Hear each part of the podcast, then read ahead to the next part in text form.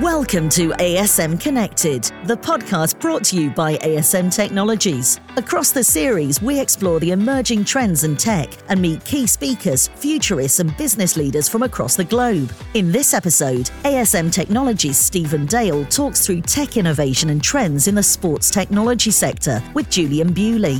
Julian is a digital-first entrepreneur, founder and investor who built and sold a successful gaming tech business to Sport Tech in twenty eighteen before leaving to become the Chief Revenue Officer at Spond, an award-winning Norwegian startup app in the sports technology sector. Over the next thirty minutes, Julian talks through his passion for grassroots sport, the importance of purpose in the I T industry, the opportunities for tech companies in grassroots sports, and his vision for Spond in the future. All of that to come on A S M Connected. I'm Stephen Dale and you're listening to the A S M Connected podcast. Today I'm excited to be talking with Julian Bewley about the sports technology sector. Welcome to the podcast, Julian. Thanks, Stephen. Lovely to be here. So we've got a bit of a plan. We like to talk about emerging technology, talk about innovation, and as always, the importance of agility. And today, with your expertise, we're going to be focusing on the sports industry, where I think everybody will appreciate that technology is having this increasing importance in sports, not just on the field, but off the field as well. So I'm really interested to explore that. But before we get into that, Julian, I'm just interested in your journey and how you got into gaming and then that journey you've been on to get to the grassroots sports side of tech at the moment. Sure. It's more of a windy road, I think, so to speak, than a straight line. So many years ago, I was fortunate in some ways that I'd uh, lived in America, came back from the States. I knew that the web was going to be a big part of our lives. At that point, the U S was very fast moving in terms of technology. So I knew that when I came back to live in the U K, I knew that online was kind of where I wanted to be as a person. Set about and did a little bit of training. And I was lucky in that one of my first companies that hired me was a startup in the real money gaming space. They were an online poker startup. And at that time, this is kind of early noughties. Poker was flying. It was hugely popular. Online poker was in its relative infancy, but the technology was rapidly moving and the demand was crazy. So I joined that startup and I had a brilliant journey with those guys from sort of two thousand three to kind of two thousand nine, ten, when we were eventually acquired by uh, by Playtech, then the, the world's biggest B two B gaming business. And uh, yeah, what a great journey. That kind of taught me the foundations, really, I suppose, of everything from fast moving tech and its importance, development, marketing, affiliate marketing, payments. At that point, the gaming industry was pretty much at the forefront of all of these areas. So that was my early introduction into tech. And I just knew it was a space I wanted to be in forever. And I think the things that really appealed to me were the ability to go into lots of different markets, lots of different territories, and solving problems en masse. And these might be relatively minor problems compared to Elon Musk's, how do you send somebody to Mars, as, as, as is sort of framed now. But now, how do you launch a business into Australia? How do you launch a business into Italy? How do you launch a business that's been successful where you are in the U K into a different market? And what are the complexities that come with that? But, you know, that tech space of being dynamic and being able to get into that really was, was that's what gave me my early appetite. And it's been kind of many, many years since, you know, having left the, the poker space. Um, I then moved more into the B two B provision of platform delivery for gaming. And that's been an area, again, I think that still has huge, huge potential. And what you found was that there was a A lot of early fast-moving companies and fast-moving technology in the early noughties that then ended up two thousand ten, maybe two thousand ten to two thousand fifteen, with pretty much legacy tech, which is exactly the reasons why I'm here. You know, they maybe a lot of these gaming businesses weren't that agile, didn't manage to move quick and light. Um, and I saw an opportunity in that space to dive in with some nice agile tech, super light, super dynamic, that could keep pace, I think, with an ever-changing sector. And that's kind of where I am and, and still am to this day. Yeah, that's it's great. You've touched on the agility there. So obviously you've explained the story there. It's fast moving. It's definitely a windy road rather than a, a straight line. Definitely. And this is where that agility sort of comes into it. So how have you built that into the way you sort of work and your attitude to growing these businesses? But also, how do you implement that sort of agile mentality into the, the culture of the businesses that you're working at, whether it's startup or or scale-up type businesses? Well, you must have seen, I mean, how many businesses have you spoken to and you worked with over time that, if you think about it, agility is probably a startup's biggest strength. The idea that this tiny garage startup can come and compete with the behemoths, it's all based on agility. So definitely is a startup's biggest strength. Then the biggest challenge is, how do you maintain that agility as you start to scale? And it's absolutely those companies that manage to keep and foster that culture and that mindset where agility is key, that they do manage to pivot, they do manage to attend and address these new opportunities. I think for me, there's a quote that stuck with me forever, and it was one that was hammered into me when I worked with an angel investor with a startup, with a, with, with a big V C business, I think probably about twenty eleven. And that was culture eats strategy for breakfast, that old Peter Drucker quote. And that's just key, right? That kind of covers everything. So for me, you've got to try and run fast. You've got to run fast enough that the wheels don't fall off. And it's about fostering that culture where you have that entrepreneurial drive.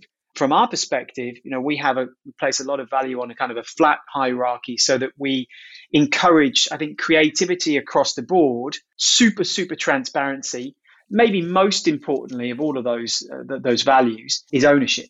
So we try and place that area, the feeling that anyone in the team is the C E O of, and it might be the C E O of a, of, of a project, but it's ownership. You know, someone owns that project, they see it through, but they get the value that they can contribute, be open, be transparent, request. And I think that's that really for us helps contribute from that early startup phase where everything's completely agile and super, super loose, moving into scale up, but still trying to maintain and run as fast as possible.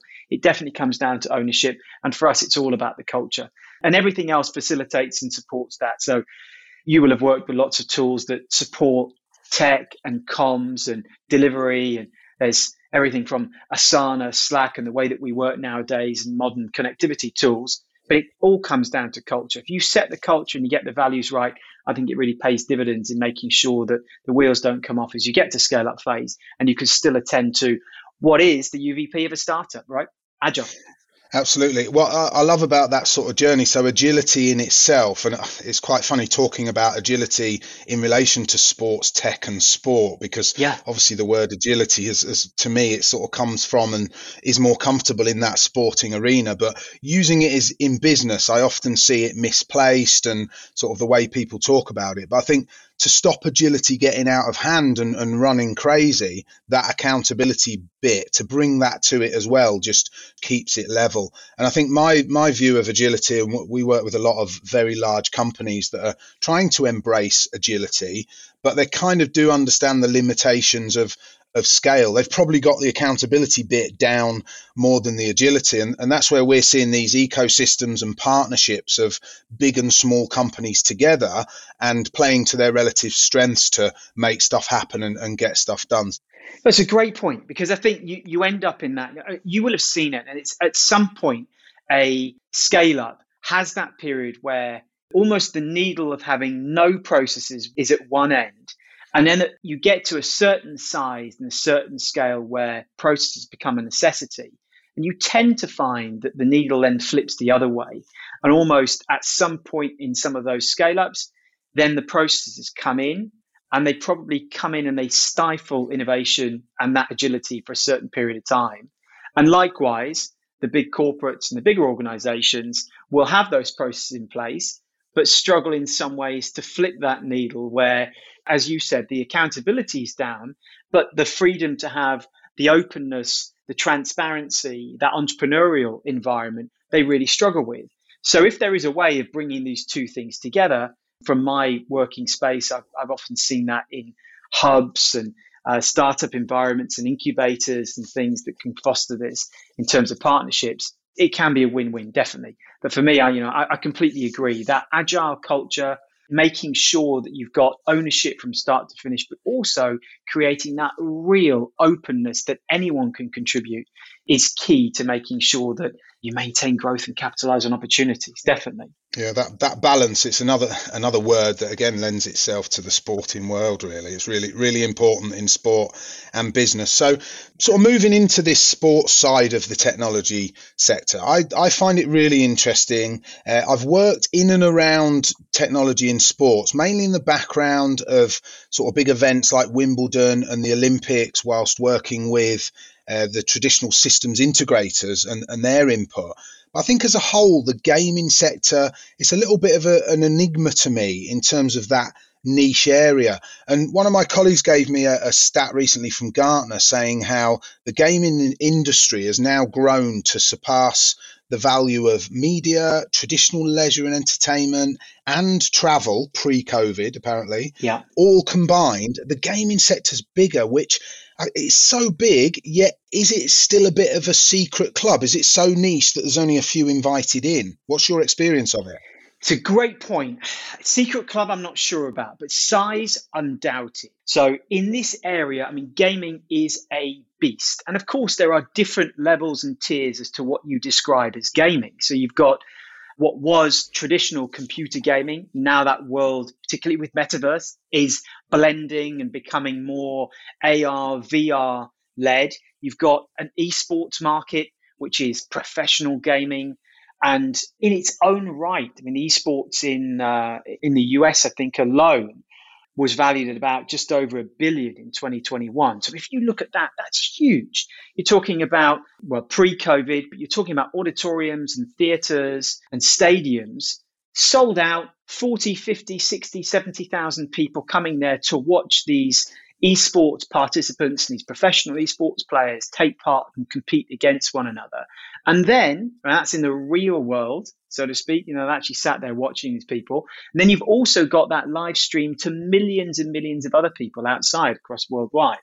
So you can see that the dynamic of what we would previously consider computer gaming, gaming, real money gambling, there's definitely that convergence that's coming together. I think if you add to that, then a mix of some super, super interesting companies that have grown during the pandemic, but the likes of Strava and what they're doing.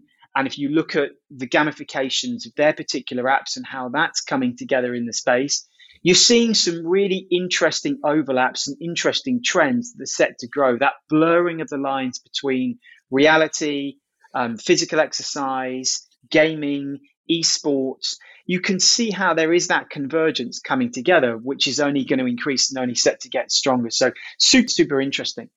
For, for me, one of my uh, big areas of expertise was the lottery sector. And that was kind of intrinsically linked to, to fundraising. And lotteries have been around, Stephen, for thousands of years. I mean, the Chinese Han Dynasty built the Great Wall of China based on the, the world's first ever lottery. So uh, thousands of years ago. So they've been around for, for a long, long time. And that kind of incentivized giving is something that's ingrained in human psyche. So for me, because they've been around for thousands of years and their format hasn't evolved a huge amount, I saw that as a as a really big area to innovate and innovate, uh, and, and an area that we could change and push the boundaries. So, and the lottery industry, again, to put some numbers on it, the combined lottery industry is worth more than the entire film movie industry put together. So all the blockbuster films, the, and the things that you see released in the cinema and Netflix and whatever else, the lottery industry is worth infinitely more than all of these put together. So in terms of scale, it, it's it's something that's enormous.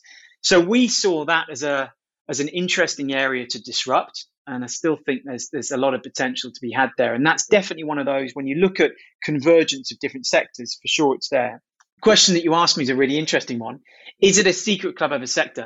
I wouldn't say it's a secret club, but what I would say is that there is some enormous players in that ecosystem that aren't necessarily household names to the layman. So to everybody on the ground, there aren't many recognizable I B M names out there, but they're of an equal size.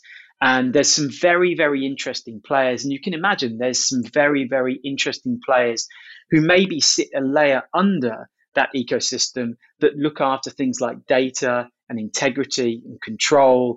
And that's, again, a super, super interesting area of growth fascinating one for us to delve into for sure.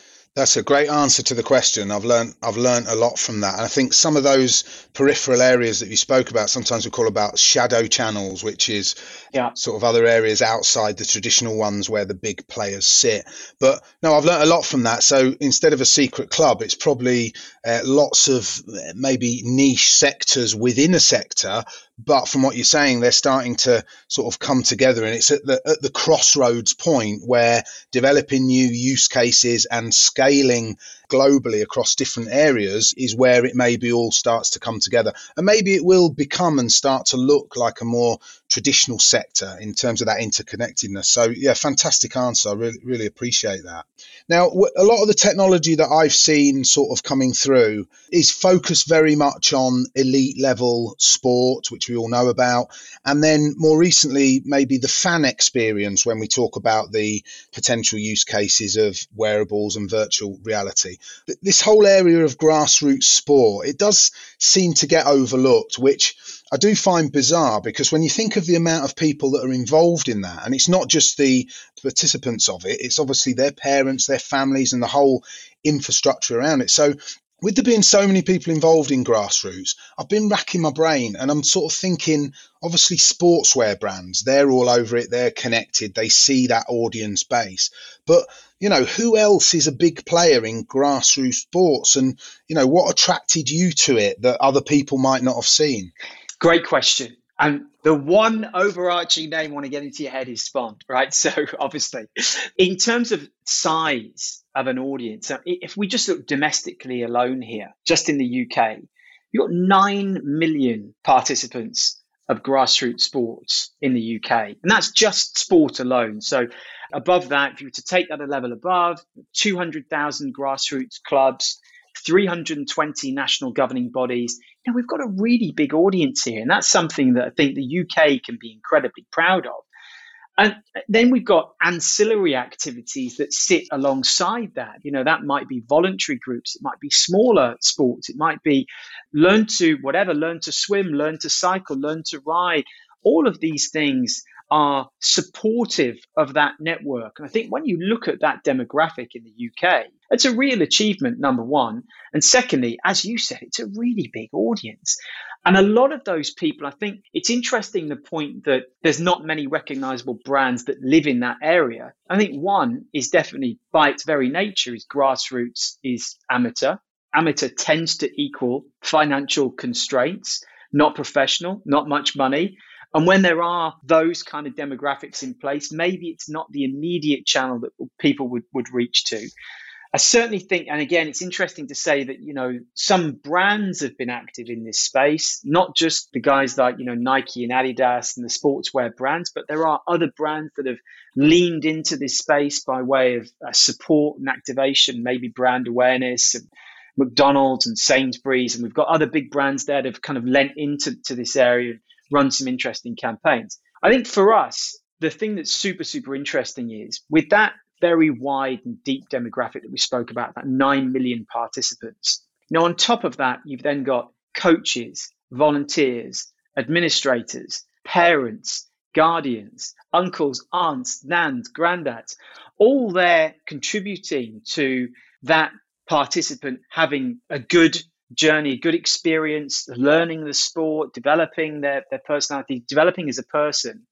I think for me, that's really interesting because that area there tends to be a really underloved area, certainly of, um, I think, of, of organisation generally. It's not easy to be a volunteer. It's not easy to be a, a coach at a grassroots sports level. A lot of these roles tend to be unpaid. They're voluntary. They're hugely time consuming.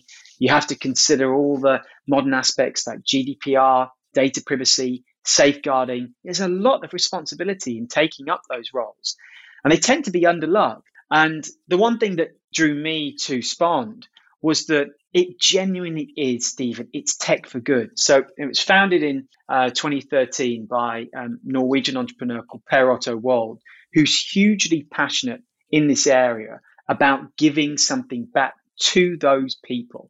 So making sure that we can save people who give up their time on a voluntary basis, that we can save them time, we can save them money so that they can do the things that they love. So, you know, the reason that you are coaching a under elevens football team is because you love to coach, you love to teach, you love to develop skills. That's what you love. You probably don't love being sat there till three o'clock in the morning, filling out forms for data privacy and safeguarding and G D P R, you know, and having been bombarded with people chasing payments and emailing people that haven't paid their subs and their membership fees. That's an area of it that, that you don't love. So if we can free up their time to get them back out on the pitch, into the sports halls, and back out helping children and adults develop their own skills and develop as people, that's what we're all about. So from my perspective, I think I kind of reached a time, a stage in my career and maybe in my life that I was looking to do something that was more rewarding. Not that gaming isn't rewarding, but just so that I could really see. And you know, I've always loved sport. I, I played sport for many years. Son that plays sport, very, very active in the sports world. So I just really wanted to give something back. And I just loved the idea that you could marry great tech and tech for good with this underlying element of this real intrinsic element where you could combine the two and really have this sustainable approach to giving something back. And if we can save uh, an administrator, you know, seven, eight hours a week so that they can get back out onto the court, onto the pitch, on, into the hall, into the pool, wherever they are, and actually give that back to people and demonstrate that good experience, that can only be a good thing, right? For sure. Yeah, I love it. It's such a different idea as well. It's not sort of what you initially think of, of a sports technology app. And, and that's where it's such an interesting space with everything that's coming through at the moment. So what you're describing there is, that, you know, it's a communications, it's an organization platform, which lets people get on with what they want to do, which which I think is is a fantastic idea. And surely this sector, this grassroots sector, it's only set to grow. If you, like say, you move outside of traditional sport and pulling all these other leisure activities, I talk about it on a lot of our podcasts, the the leisure society. You know, we've got a more health conscious generations coming through, and the way that robots are going to be doing all the hard work for us, we're all going to have this extra time for leisure. So I can only see this growing if we believe that the leisure society is coming along. And the amount of times I mention it is is me willing it along, by the way. yeah so. yeah definitely. Well, you've got, imagine this, I mean, I don't think there's ever been a time where health, wellness, and almost that togetherness has been so important. So, you know, we've all realized over the last couple of years in particular that prioritizing being part of a group and a team, prioritizing our health and wellness is something that can only be a good thing. So keeping fit generally is, is incredibly important. And I think it was, it was a, a study actually, it was recently published this week, but the global wellness market looks like it's set to top seven trillion dollars by twenty twenty-five. And obviously that encompasses all kinds of aspects underneath it. But from a team sports perspective, if the way that you stay healthy is to go and play five-a-side with your friends, or if your son, your daughter, your niece, your nephew, if the way that they stay active is by going out and playing grassroots sports with their friends, then definitely this is, for us, a really key area to be in. And for Spond, you know, in terms of our user base, I mean, we've got one point three million monthly active users, of which one point one million people currently use our app every single week to communicate.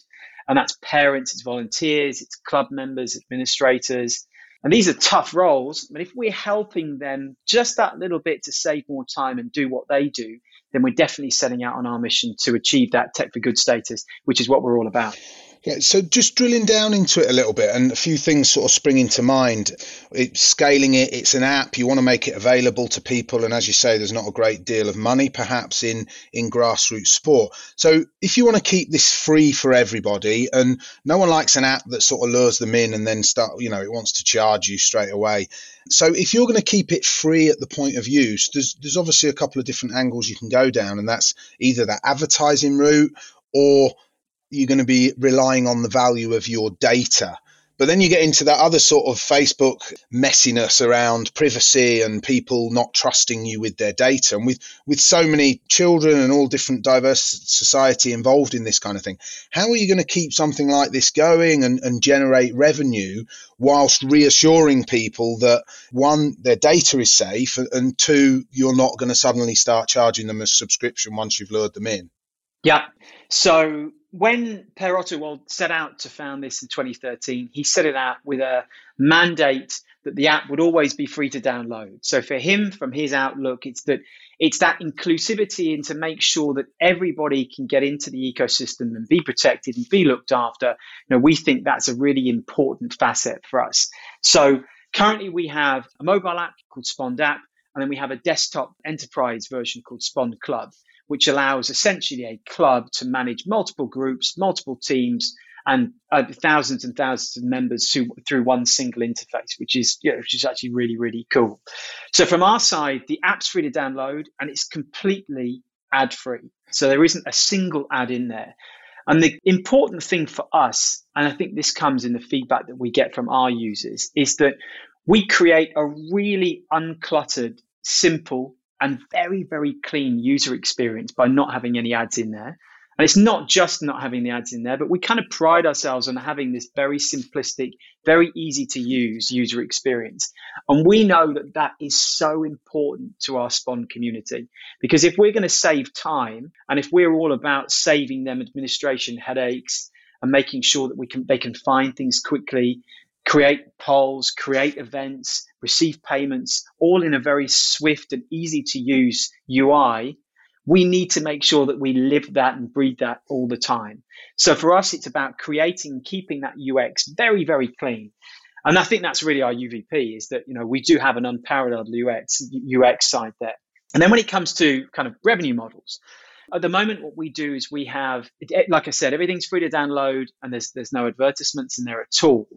We have the ability and enable clubs and groups to take payment through our app and through our um, through our Spond Club user interface at the same time. And by doing that, when they process payments, we take a small transaction fee for processing those payments for them. So what we like about that is that our revenue is aligned with that of the club and the groups themselves. So we only make money when they make money. And that's pretty much how we see Spond being positioned as a as a business. I mean, the interesting thing that we've done to date is that we've created a very seamless, interesting user experience and a very, very interesting ecosystem that's safe, that's clean, that has a simple user interface, and is highly, highly functional from an organizational and a communication perspective. So we've got that. We've got this brilliant community of grassroots sports players and other non-sports players of different groups and activities that participate inside the group and all organize their groups and communicate very efficiently. The next stage for us, and this is really interesting, is where we help them thrive. So how can we make sure that those groups grow, that they expand?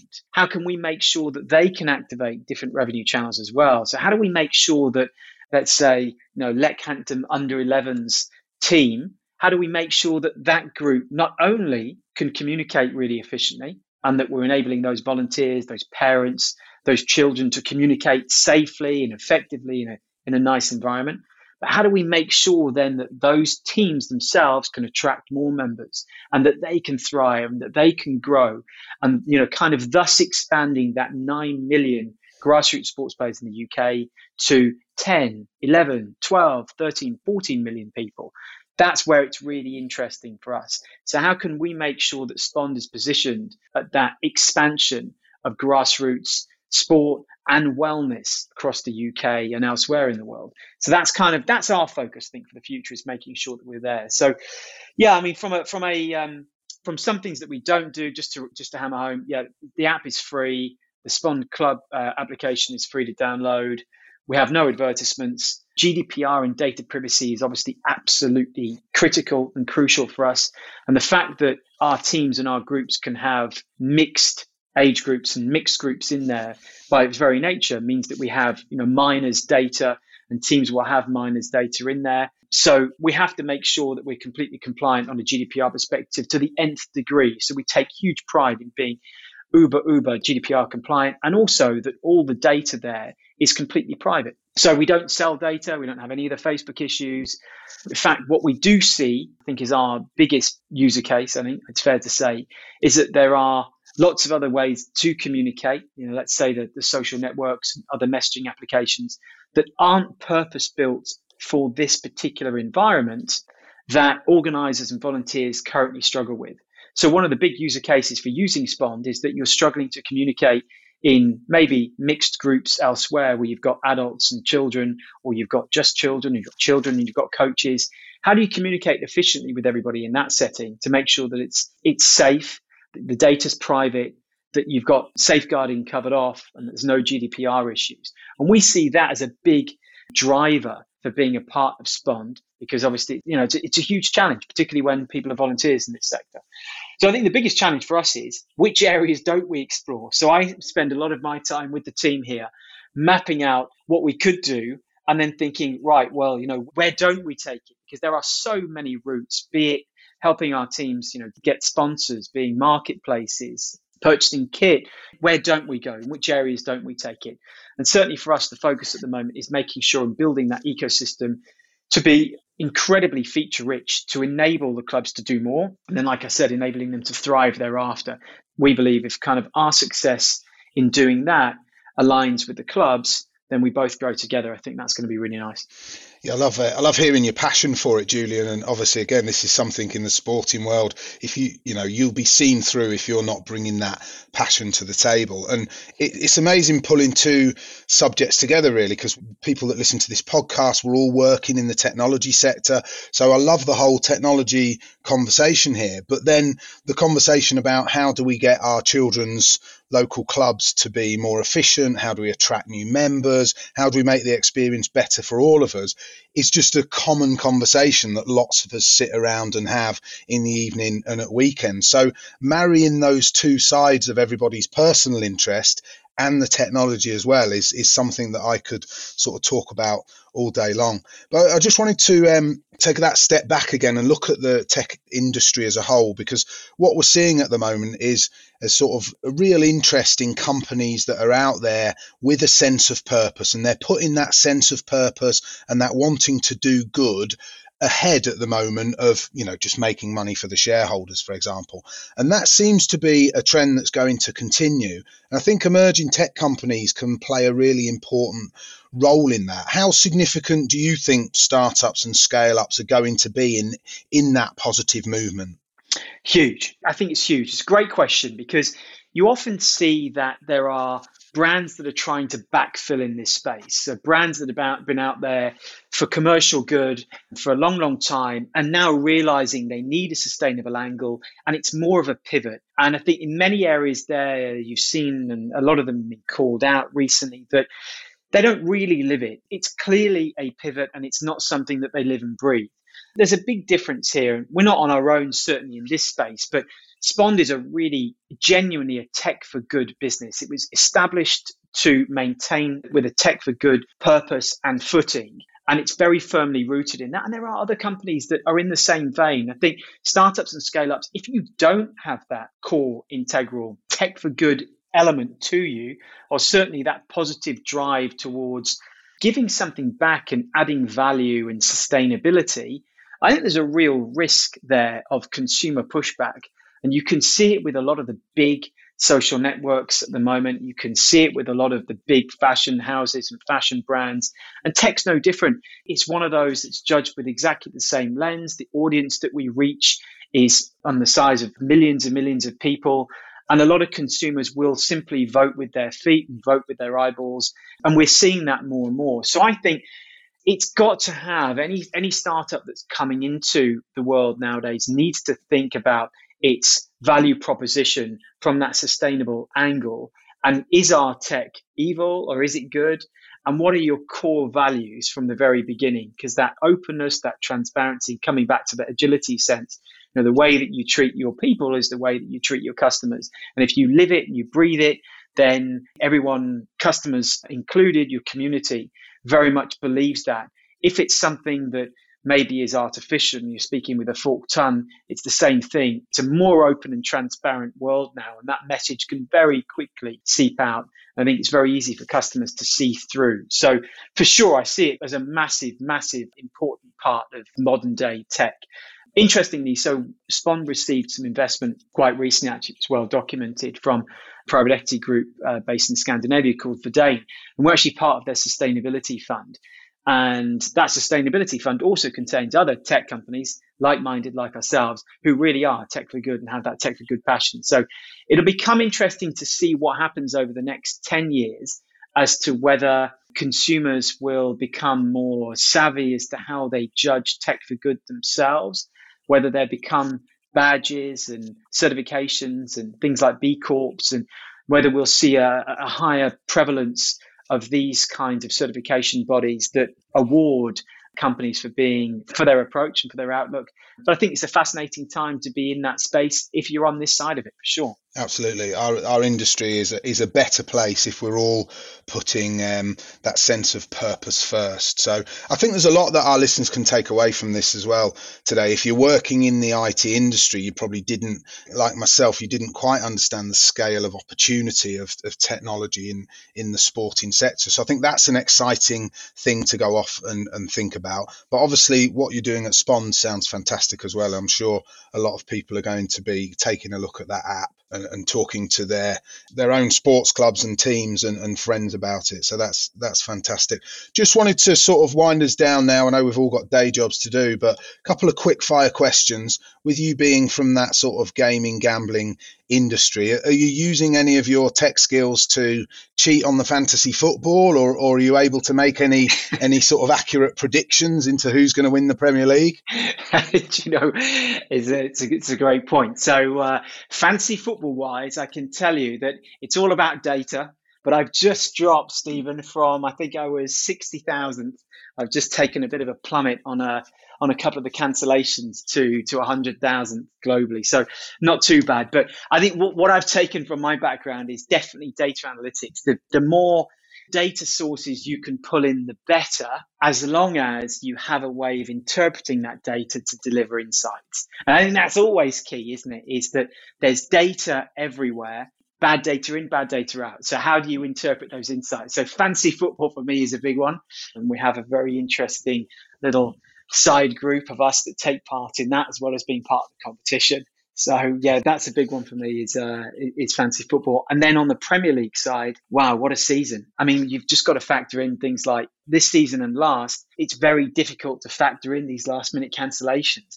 What kind of impact does that have on squad rotation, on player motivation, on player health and player well-being, coming back to play? So it's fascinating the kind of impact that has, but clearly it's a three-horse race, and being a Chelsea fan, I'm hoping that that horse does win at the end of the season. So uh, that's that's where I hang my hat. You can't you can't guarantee it with the data, can you? There's too many too many variables, and you've just mentioned it again. The you know disruption, agility, all affecting the way that the season's going to go. So keeping that topical. Uh, and last question: what's your favourite tech gadget? We've been asking everybody this, and um, you know we've had some interesting answers. So keen to see which camp you fall in. Do you know what I would say?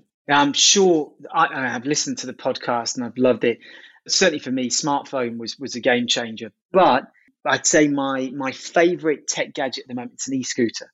So when I'm here in the U K and I whip down to the office, I'm on an e-scooter. When I go out to Norway, I will tear around the city on a on an e-scooter. And it is brilliant. There's no better way that I can make sure I'm, I get from A to B quickly.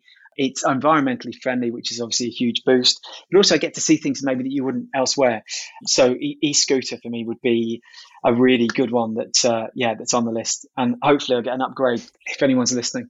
That's that's that's a great one, and you're the first person to mention that. And um, maybe for another occasion, I'll tell you about my recent trip on an e-scooter across London Bridge. And uh, our finance department were pretty surprised to have the first expenses claim submitted for a scooter. So yeah, I'm, I'm totally on totally on board with that one. But look, Julian, it's been fantastic talking to you. It's a topic we could talk about all day long.